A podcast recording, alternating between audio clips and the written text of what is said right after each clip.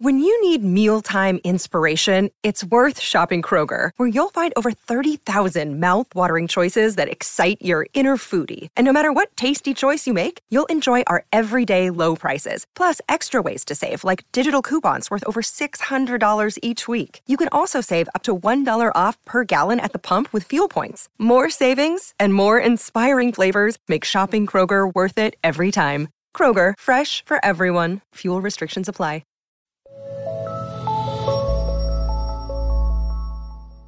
Hi, everyone. Welcome to Grey Matter, the podcast from Greylock, where we share stories from company builders and business leaders. I'm Heather Mack, head of editorial at Greylock. Today, we're rebroadcasting our episode featuring the founders of fintech startup Wisetack, which just closed a $45 million Series B round. Wisetack provides a financing platform for in-person service businesses like home or auto repair. It's been a hit with customers since launching in 2019. Wisetack was incubated at Greylock, and general partner Josh McFarland sits on the company's board. Josh spoke with Wisetack co-founders Bobby Zeckin and Liz O'Donnell back in February, just after the company closed its Series A. You can find a transcript of this conversation and more information about Wisetack on greylock.com/blog. Hi, everyone. Welcome to Grey Matter, the podcast from Greylock where we share stories from company builders and business leaders. I'm Josh McFarland, a partner at Greylock and your host for today. Technology has totally changed the way people shop for and procure products. The rise of e-commerce has led to a wave of innovation around payment options and tools, which means consumers now expect a choice when it comes to financing. The option to buy now and pay later without incurring credit card debt has resonated strongly with consumers buying items online. But purchasing in-person services like home and auto repair is another matter. Even though these businesses are embracing new technology for invoicing and payments, they've been stuck only offering old-school, expensive financing options. That's where my guests, Bobby Zeckin and Liz O'Donnell, come in. Bobby and Liz are co-founders of Wisetack, a company that saw the lack of consumer-friendly payment options for in-person services and did something about it. Bobby, Liz, welcome to Grey Matter. Thanks for having us. Thanks. All right, let's start with the basics. How does Wisetack work? There's two parts to what we do. One that you already alluded to is we let consumers pay over time for large purchases, and we especially like to do that when they're shopping for things in person, things like home repair or home improvement or car repair. These are businesses that historically have struggled to offer consumer-friendly financing options. The other part of it that's also really interesting for us is the technology piece. We're an API platform. We reach our customers and we reach the businesses we work with by integrating with the software providers that the businesses already use. And in the past decade or so, a lot of these small businesses that focus on in-person services have started to adopt modern technology, as you mentioned.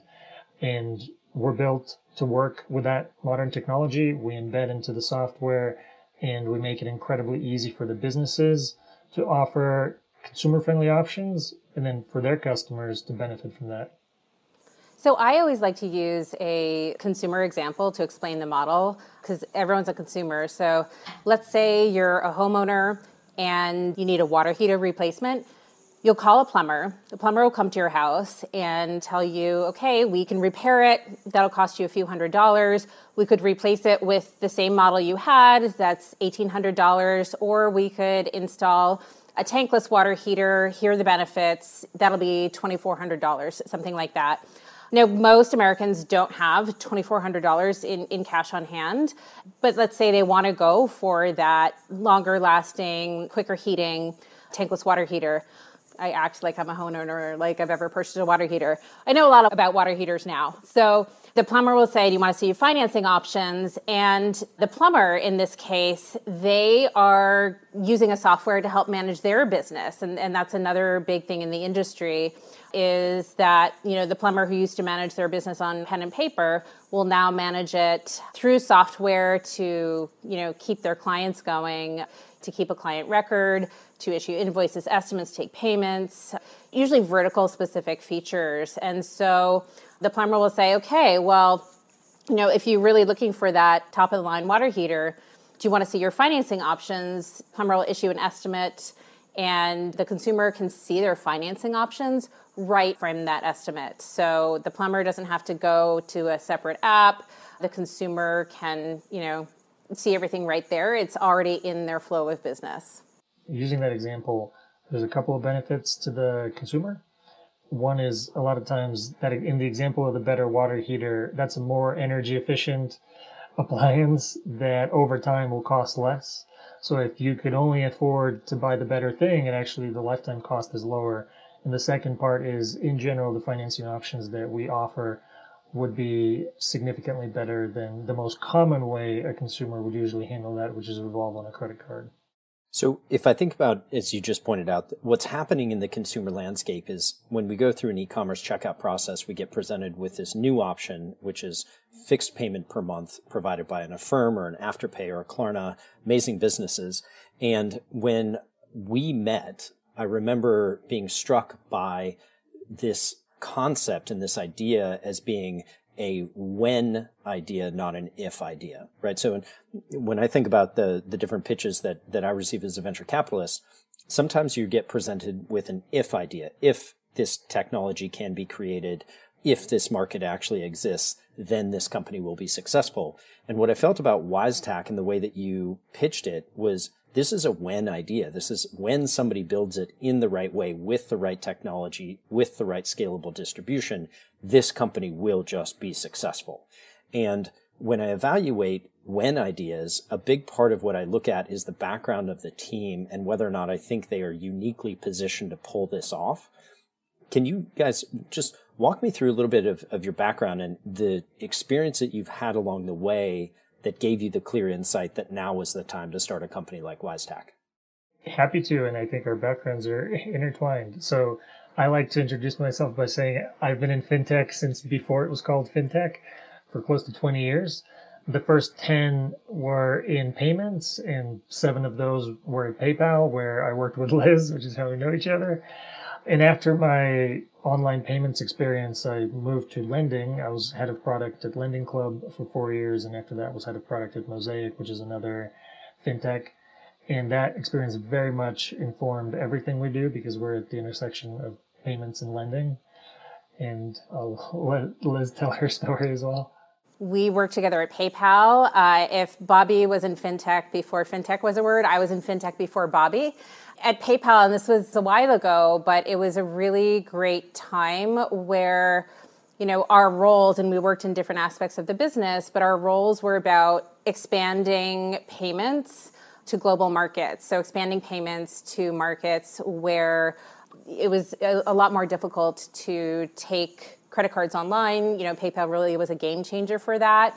And so, you know, at the time, and still today, but certainly at the time, PayPal was a really innovative company. Since then, I've been in and out of the payments world and also in and out of consumer tech, and worked with small businesses as well. So my background is really more on the go-to-market side of things. And then we have another co-founder, Kolya, and he also came from Lending Club, and he's got, you know, the strong technology background, and was at Edvaro Money after that. Yeah, Kolya and I worked together at Lending Club. And in general, the entire senior team, not just the founding team, are folks with a lot of experience in payments, lending, and technology. And I think we've been able to really benefit from having that on the team. So I think, speaking from personal experience, it's incredibly powerful when a co-founding team has worked together before, especially in an industry that is so closely related to the type of innovation that you're targeting now. And I absolutely see that in the early days of Wisetack. And so right now we're together. You all are announcing the fundraise, the $19 million that you've taken from investors, including Greylock as lead. Tell me about, though, the process of deciding to raise that money, how you started the business, and some of the, you know, thoughts and trade-offs that you had along the way as you have been bringing this idea to market. I'll start with my recollection of it. On the fundraise, actually, there were a couple pieces. One was, as you said, it felt this is a when idea, and we felt a very strong business case that we were very confident in. And it was also clear that to maximize that idea, you wouldn't bootstrap it because the hurdle to starting a business that deals with people's money is higher. And when the founding team came together, it was clear to us that for us to do justice to the business, we should capitalize it early. And we were lucky to get connected with you pretty early on. I think we've been thoughtful about how to put together all aspects of the company, from the technology to partnerships we've put in place to the early people we brought on. But one of the really important decisions that we made was who to work with. And what made a huge difference was that you and Greylock also had a plan and had done, as you mentioned, you dug in, you did the work, you understood what we were building. And that was really important for us when we talked about what's the right path forward. And I tell everyone it was one of the best decisions we made. Yeah, and I'll jump in here. As Bobby said, this is not a business that you can really bootstrap. So it was obvious to us that we had to raise seed money. Then the next question was how much and from whom. And one of the things that we appreciated from Josh is a very thoughtful approach. And quite honestly, the interests of companies and venture capital firms aren't always perfectly aligned, but Josh gave, super thoughtful advice. And Josh and Seth did a tremendous amount of due diligence, which I think if you don't know what you're doing as a company could be scary.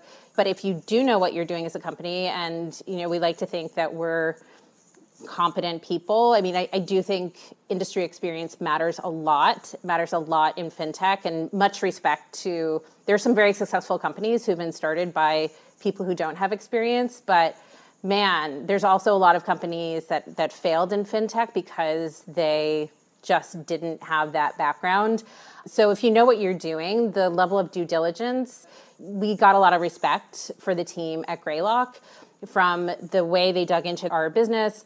Your kind words are so appreciated. And I feel like a big part of the value that I got as a venture capitalist in working with you in those early days, and just for our listeners' benefit, when I extended the seed term sheet to Bobby and Liz and Kolya, I said, here's an idea. What if you actually came and used some of the extra office space we have in San Francisco and just co-locate with us? It's going to save you time and hassle of figuring out where all you're going to be spending time getting this thing off the ground. We can meet weekly, bi-weekly. We can do strategy jamming sessions. I can help you recruit. Hey, if nothing else, we got free lunch every day. And the benefit that I got is in really getting a firsthand, first principles understanding of how you were going to go about building this business, whether it was watching Kolya create a very consistent development environment for everyone that was going to be on the tech team, or seeing the quality of candidates that you were bringing through as part of your hiring process, all the way down to even just seeing the vibe of your team working together and really getting a sense for the ethos of the company and the levity and the joy that you guys all had just working together. It was really fun. And self-servingly, it also reduced the risk in writing a much, much bigger check for your Series A. And I just think about how quickly companies sometimes raise money from venture capitalists. Maybe it's 5 days, 10 days, you barely know each other, versus the many weeks and months that we had to really work side by side before committing even more capital to the business. And it was just, I got to say, it was a pure joy just watching you, the three co-founders, build the formation of this company before you've launched now. Changing a little bit to your go-to-market strategy, tell me about some of your early customers from the software platform side and how you've seen them benefit from Wisetack so far. We have a few really good stories about the businesses who use us. And interestingly, and I think unplanned, from the moment we launched in Alpha, it turns out we launched with one of the biggest plumbing businesses around Salt Lake City that is known around the area because they're just everywhere. And we eventually ended up naming the conference room after them because, one, they were always incredible to work with. And not just for that, but they had fantastic feedback. First, they were super positive. They said, we love you know, it's rare. You don't expect when you launch a new product that the first customers are going to say, we love everything about it. This is great. This is so good. So that was unexpectedly positive. Also, they were tolerant whenever something didn't work. But they also did things like they had a customer who had a tough personal situation and didn't have water. They donated a large part of their work to help out that customer. So just fantastic people who work really hard. And we've really enjoyed actually working with all of our customers.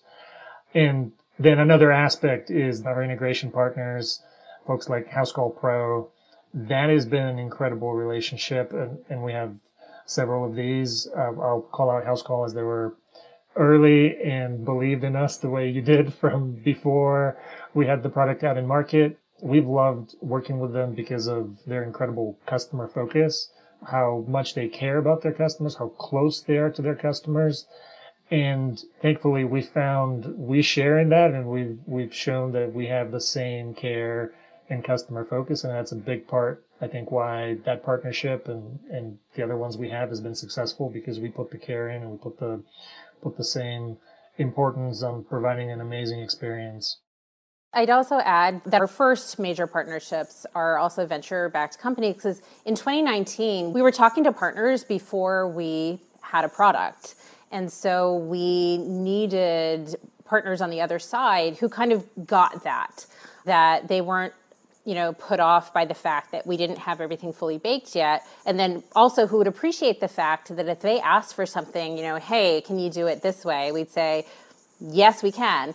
And, you know, we kept on saying that, and that became Bobby's phrase. You know, every time we asked, like, oh, can we do this? Bobby's like, the answer is, yes, we can. I think I got it from somewhere else. So much so that it just reminded me of the Barack Obama campaign. So I took that Shepard Fairey poster, the one that, you know, everyone knows, the iconic art, the Hope poster.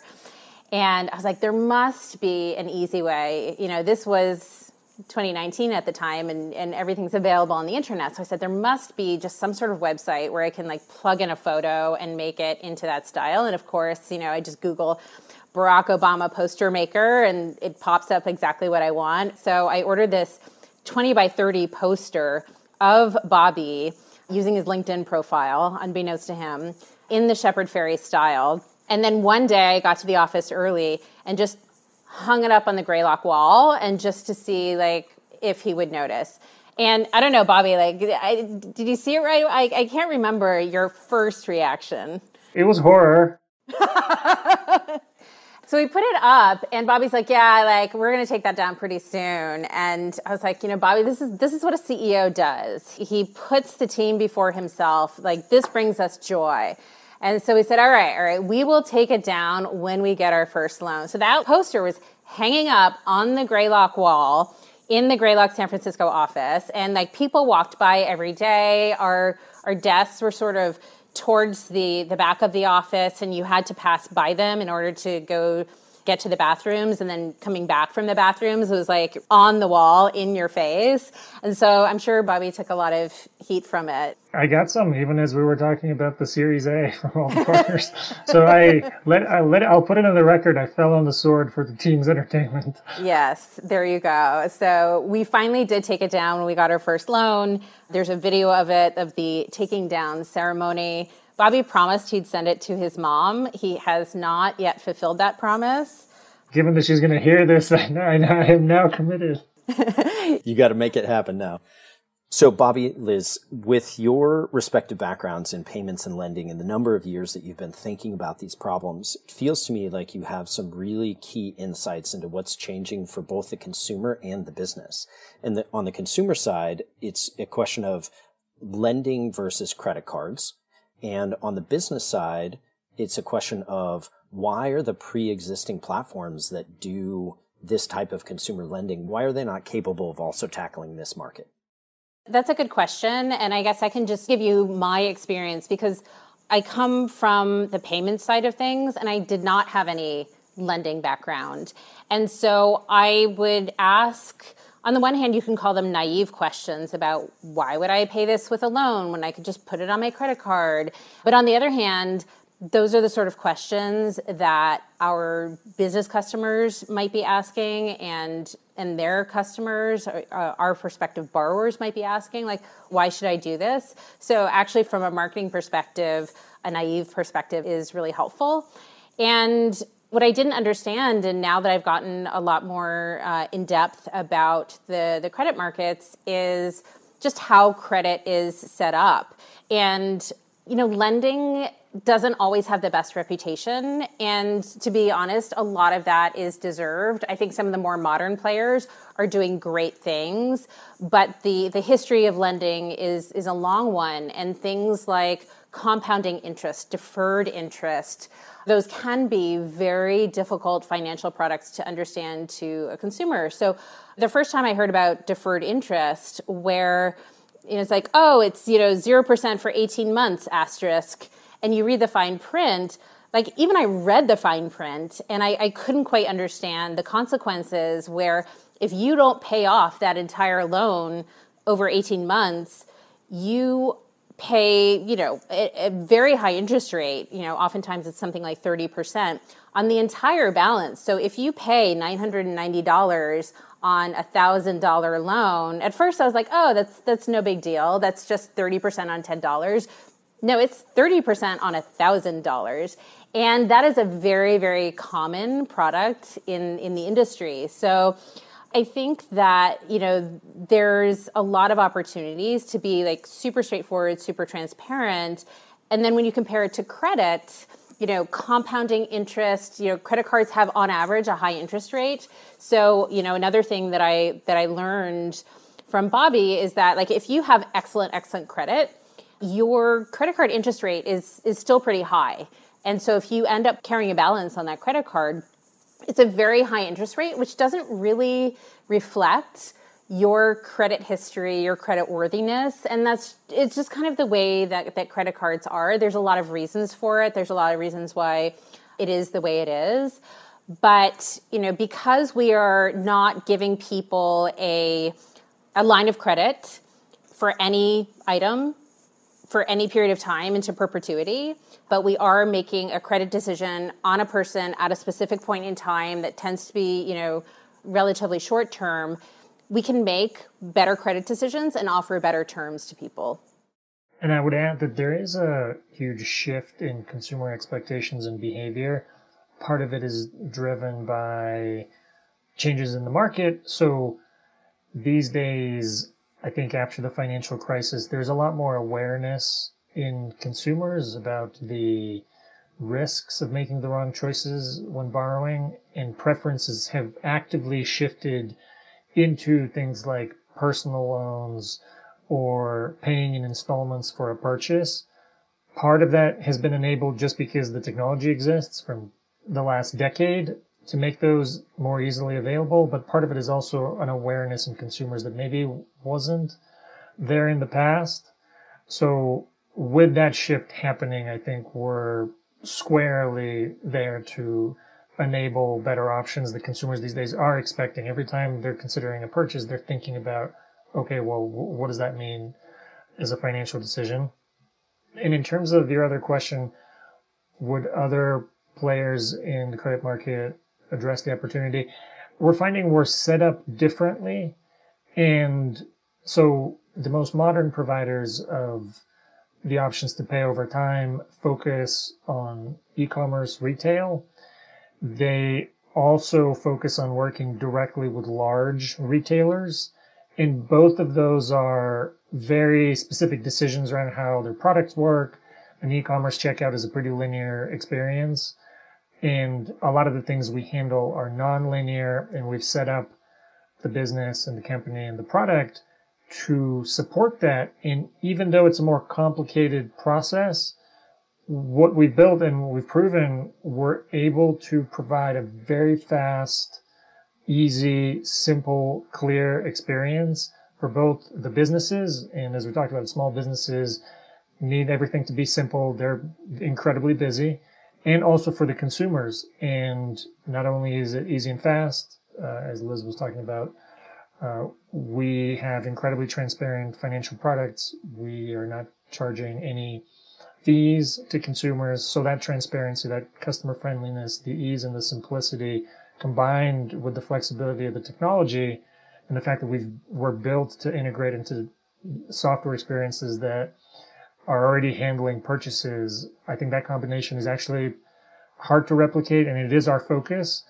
And obviously, the entire market is shifting in that direction. I think everyone will be doing this and should be, but we're focused on it. And I think the results we've had since we started the company are actually proving out that we're doing a good job of solving that. So if I go back to our Greylock's thesis on investing in fintech, we have a couple of different aspects that we look for, but one that has already come up is this idea that we look for businesses that are more tech than fin, and we also look for businesses that have somehow figured out a clever and scalable distribution mechanism. So Bobby, you talked about this with, for example, Housecall Pro and the API integration there, but tell me more about your strategy of going to market. I mean, why not just go and offer this to consumers directly, right? Like, why do you think that distributing through software makes the most sense for the platform that you're building? I should say the criteria you listed were exactly what we were looking for as well when thinking about where to start the business. And the scalable distribution was absolutely critical for a few reasons. One, we are technologists and we wanted to use technology. We started with the customer need, so we knew that consumers need a better alternative when they're faced with unplanned large purchases. We knew that businesses have difficulty, and actually we knew that we can simplify that experience for both sides. What we solved as we started to do the research was that go-to-market and distribution, and we found that all these software providers like Housecall Pro that have come out in the last 10 to 15 years were in themselves had an unmet need that we could address through better technology. And I'm ecstatic that so far everything that we've observed in our trajectory is confirming, I think, above and beyond what we had in the business plan, that we're able to meet that need. We are actually able to scale through technology. We're still a really small team, and I give Kolya huge credit for this. We've been able to build a platform that is scaling and is a better product because it works through technology and not through adding people, but not only on the go-to-market side, but also on the back end and on the operation side. Yeah, I'd add that technology is the key component, because the reason that a lot of the businesses that we currently serve have been underserved is because of technology, or the technology wasn't there before. So without APIs integrating into these software platforms like Housecall Pro or, one of our other major platforms, Jobber, you need those platforms in place to aggregate the businesses. Now, you could have a direct sales method, and that is a method that you can go and call every plumber and call every electrician and call every auto repair shop. And that is a business that works, but that is a tough business. I've marketed to small businesses before. They're incredibly difficult to reach because they're just bombarded all day. They're so busy, and they have to, they have to figure out payroll, and they have to get office space, and they have to hire people, and then they also have to do their job, and they're getting called by Yelp salespeople. So reaching small businesses directly with something like a Salesforce is really, really tough. And so, because these software platforms now exist, and then because we're using APIs to integrate into those software platforms, we can serve customers that before were very, very difficult to serve, and we can do it at scale. Yeah, and just to double down on that, we're able to provide a better product because we're integrated with something they already use and serve folks at scale at a lower cost. And it's driven by the technology, and that's why it scales in the way that we would expect it to. That's a good point. Like, the ease of use is because of the technology. It is a better experience for our customers to access Wisetack through the software that they already use. We're not making them go to a separate app. We're not making them go to a separate website if they don't want to. It is like ease of use. It is a business product, but the principles of the user design are really consumer principles is reduce the friction, meet people where they are, lower the cost. It's all, small businesses are consumers too. I mean, like, you know, enterprise buyers are also people, but small businesses behave a lot like consumers. And so bringing that consumer ethos to businesses is really what reduces the friction and increases the traction. And on that note, we keep hearing from our customers, both the businesses and the consumers, how easy, how simple, and how fast our process is, which is a large part of it's enabled because we're integrated, because it's seamless. And it's exciting when we hear that. That's what gets us going, when folks get excited about what we've done. Yeah, I mean, it just feels like this is such the right time for a business like yours. You think about the pressures that COVID has brought to small businesses, but also the pressure that it's brought to consumers. And the ability to flip on a new, really, it's, as you already said, it's the blending of payments and lending together, but done in such a seamless and simple way that it's as easy as, you know, clicking a checkbox in the software they already use that lights up the ability to just ease the pressure on the consumer, but also the small business in a time when I think they need it most. So one of the things that also has impressed me about you and the way that you built the company, and this again is very apropos in the time of COVID, is you've thought about the company in a distributed fashion, particularly on the technology side, and how Kolya has built that out using resources from around the world. How do you both think about creating this company and the leadership from the perspective of a distributed team today, because we have to, right? We're working remotely. But then even as you scale, it feels like it's kind of been embedded from day one in how you want to build this. Absolutely. We were a distributed team, I believe, certainly from month one, if not day one. And when everyone had to go distributed, we were able to do that over the course of a weekend.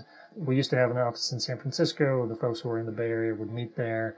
And when the restrictions around COVID started to happen, we made that one Friday. We said, it's clear where this is going. It doesn't make sense for us to come into the office anymore. And on Monday, nothing really had changed. The company operated in the exact same way. Everyone was at home.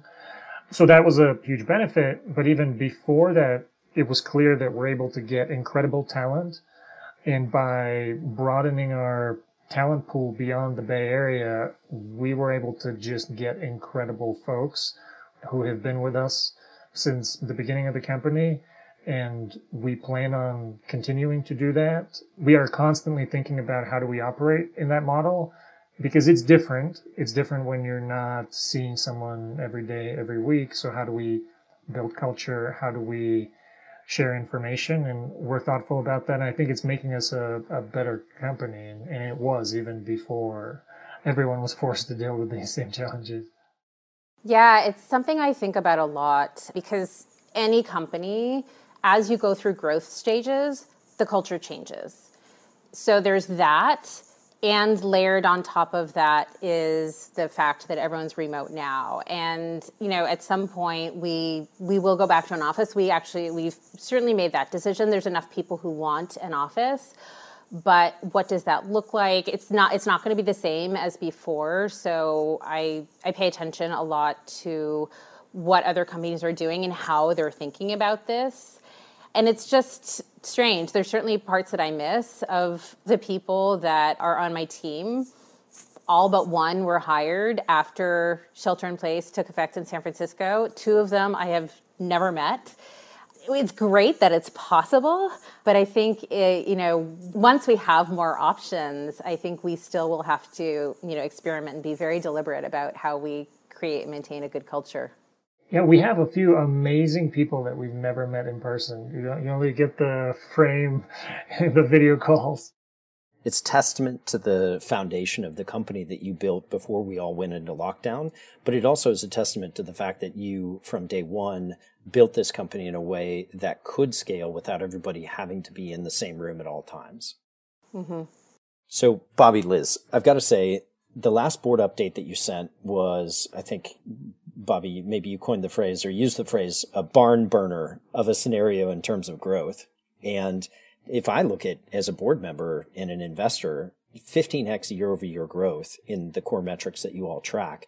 It's intense. Like, this is a very intense time of the business when you are scaling, not just in the verticals that you started in, for example, home repair, and you talked about the plumbers, but across verticals, and that you stay in pursuit of this larger goal and larger mission. How do you think about balancing all of that in a time of hypergrowth? You know, like getting this machine to go faster and faster without the wheels coming off, and also adding parts to it, which only adds complexity. How do you think about balancing all of that as leaders? First, I think we got to give credit to Eddie, who coined the barn burner financial plan for us. Eddie's our head of finance and risk. If I could step back just a little bit from the question, as I mentioned in the beginning, we tried to be incredibly thoughtful in building the company, and I think we've been able to lay a foundation of how we've built the product in a way that is allowing us to scale without compromising quality. And if anything, we're actually, all of our metrics around quality are continuously improving as we're significantly growing the business, and we're able to both launch new things incredibly fast on the foundation that we've built. And again, a big part of that is the way the technology works, and Kolya has done an incredible job of setting that up. We've also had a few other key components, the kind of partnerships and business decisions we've made that allowed us to focus first on building an amazing product. And our number one goal for last year was to have a fantastic product that customers love, and validate all the core aspects of, is this a viable business that's serving something very valuable to its customers? And we will always continue to put that first. So even as we're pushing for growth and are growing this business quite fast, the number one thing is continue to maintain and improve quality, which is what we've done.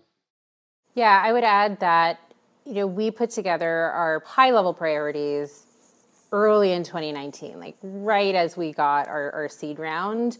And it was very clear, and we've always repeated that it's building a product that customers really value is number one. It remains number one to this day. Having good risk metrics. We are a financial business. That's super important. So making sure that we understand the risk. And then growth came third. And so we've always been very deliberate that those are the priorities in that order. And, you know, certainly it was weighted in the very early days much more towards building the product. And now that we've got, you know, product market fit, we've got great partners on board who are investing in us, we can, you know, push on growth a lot more this year, but we couldn't do it without that foundation. And I think, again, that's another benefit of being experienced founders, is that we've all worked in businesses where focus was, you know, everything. So I think we've kind of learned that we need some sort of focus. We need to drive ourselves hard, but also we need to understand what is going to drive the business long term. And also, you know, having those conversations internally and having them with the board, saying, hey, we're a partnership driven company. We are not going to be able to hit monthly sales goals in our first year. We don't have that predictability. A lot of our growth is product driven.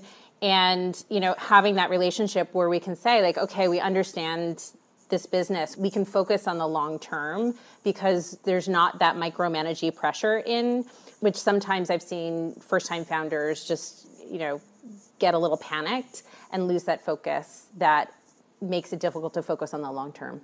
Let's spend a little bit of time talking about that long term, because I totally agree with you, Liz. And one of the things I've always appreciated about how you've built this business is you're not sacrificing everything for next month, next quarter. So zoom out a little bit and tell me what you think the world looks like for both consumers as well as the businesses that you facilitate. And what does Wisetack look like? I don't know, call it 2, 3, even 5 years from now. Like, where do you think all of this goes? We have huge ambitions.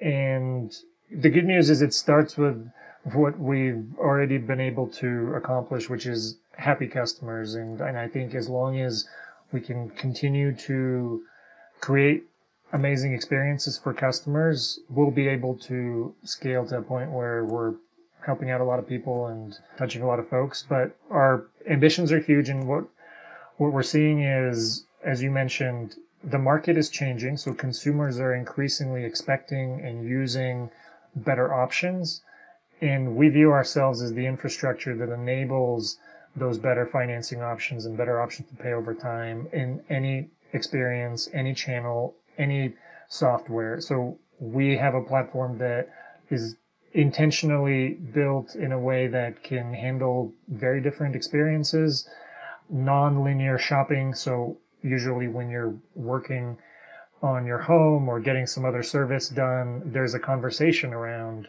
well, do you want this piece or do you want to choose something else? So those non-linear experiences are something that we've solved. And by building that in from day one and solving for the complex cases and making that simple and easy, I think gives us tremendous runway to scale.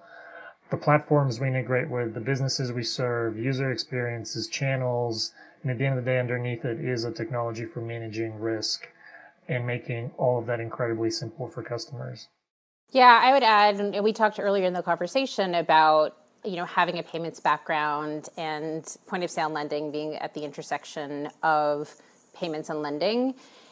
Having a payments background is a little bit like looking into the future when you come then to lending, because there's so much innovation in payments and lending. Again, I think the technology sector of lending is a little bit behind where payments is. Having worked in lending, we can see like, oh, this could be easier. This could be quicker. This could be more consumer friendly. And we can work those innovations into a lending model. And lending is a better way to borrow than payments. You know, we've talked about it before. Use a credit card. It's very high interest rates. It's compounding. So we can deliver a better credit product, but using some of the user experience from payments. So there's just still so much that we can take from the payments world that exists today in payments and bring it to lending. I'll say once again just how pleased and how proud I am to be in business with you all. When I look at the future for Wisetack, I see a future in which any purchase in the real world with a service provider of any sort that, say, clears a few $100s, I really hope that Wisetack financing is an option. And for all of the reasons that you just highlighted, I think the surety of the amount per month, the fact that you guys are not, you know, charging these insanely high interest rates, and the fact that it just provides a way of easing friction for small businesses and consumers. This to me feels like it's going to be part of the way that we transact in the real world. And I hope that Wisetack is the platform behind every single one of them. That's what we're aiming for. Are you writing our Series B deck, Josh? Precisely. Although, you know, honestly, at the rate you're growing, it will, you know, any venture capitalist would be lucky to put money into this. And so maybe I'm just going to hog it all myself. And it's been amazing to work with you. Well, Bobby, Liz, really want to thank you for your time today and look forward to many, many more great years together. Same here. Thanks so much. Thank you.